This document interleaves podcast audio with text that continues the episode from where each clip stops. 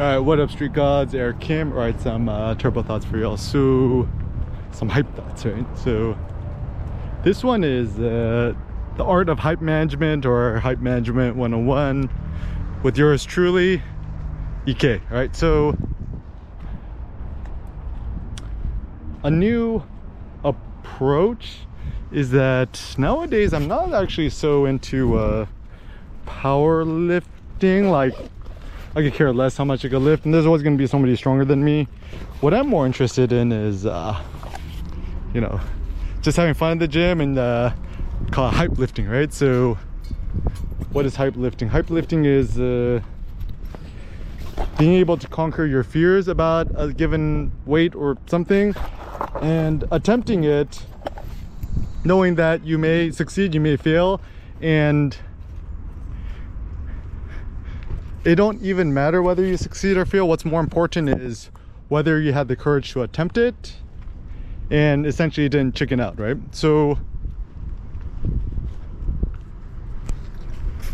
i think a lot of our potential in life and stuff like that is is held back because we in some ways actually hilarious and we actually don't attempt enough. Like so for example entrepreneurial theories um, when it comes to charging money for certain things not charging enough money. I have a, I have a simple heuristic is when people ask you, oh, you know, how much you're to charge to do XYZ photo job or service, I would say always charge 40% more than you think you should because A, they might not book you, or B, you actually might be surprised and they actually might book you. And I think to set ridiculously unrealistic expectations yourself and just attempt them.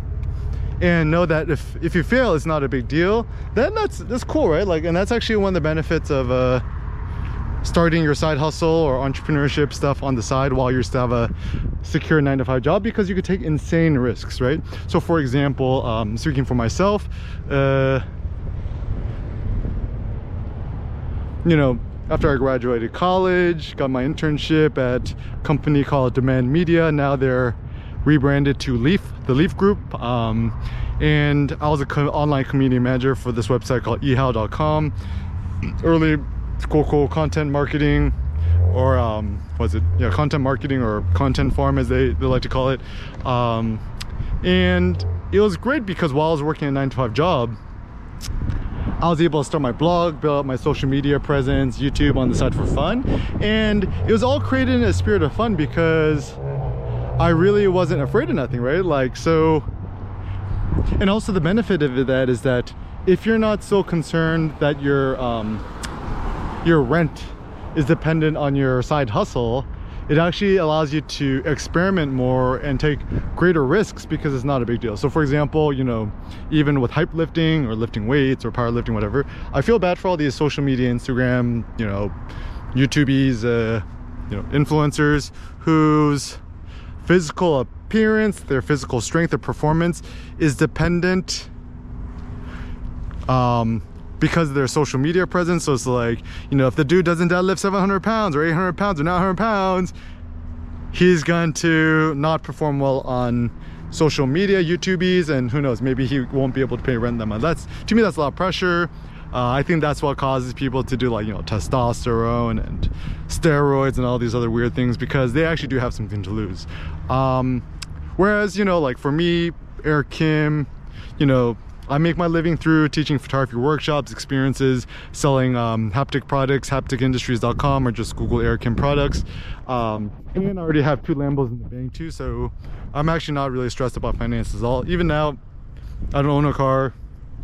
Um, borrowing Cindy's mom's car, and my only passions right now is, you know, being a personal trainer for Seneca, making sure that he gets lots of physical activity, going to the park and stuff like that. And, you know, going to the gym, lifting weights. For me, it's kind of both physical, but it's also a mental thing. And I love to hype lift because once I get that hormonal surge, you know, all the tests, right? It gives birth and genesis to new ideas. But anyways, back to the art of hype management. So hype management like you don't want to blow your load too early so what i would encourage is save your maximum hype, you know, getting loud, Ric Flairing it, um, till the very end on your heaviest attempt. Because if you blow your load too quickly you're probably gonna not perform as well. So for example um, you know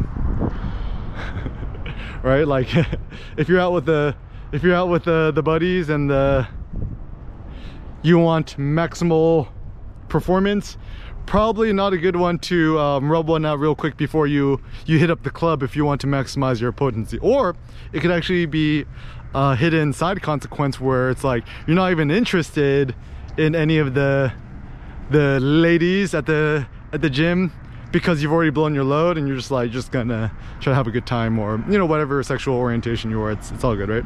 So anyways um manage your hype energy and don't blow it on nothing. And this is also why i think it's so important to conserve your creative forces first thing in the morning. You know simple strategies um you know what you could do is before you sleep turn off your phone and charge it in the living room or a different room. And if you had to wake up via alarm clock just buy an alarm clock just buy a cheap one on amazon a standalone digital alarm clock. Um, ideally you wouldn't actually have to sleep with an alarm clock. But anyways um, and first thing in the morning don't check email whatever. Um, use that energy to write. You know you could do it freehand you could do it on your ipad iphone. Maybe not the iphone is, is too distracting. Um, do on your laptop whatever. And dedicate the mornings to your your creative work. Uh, because once you get the barrage of other stuff emails da, da, da, you're probably going to squander your creative force. So um, I think it does require a little bit of hype to hype yourself up before attempting certain things in life.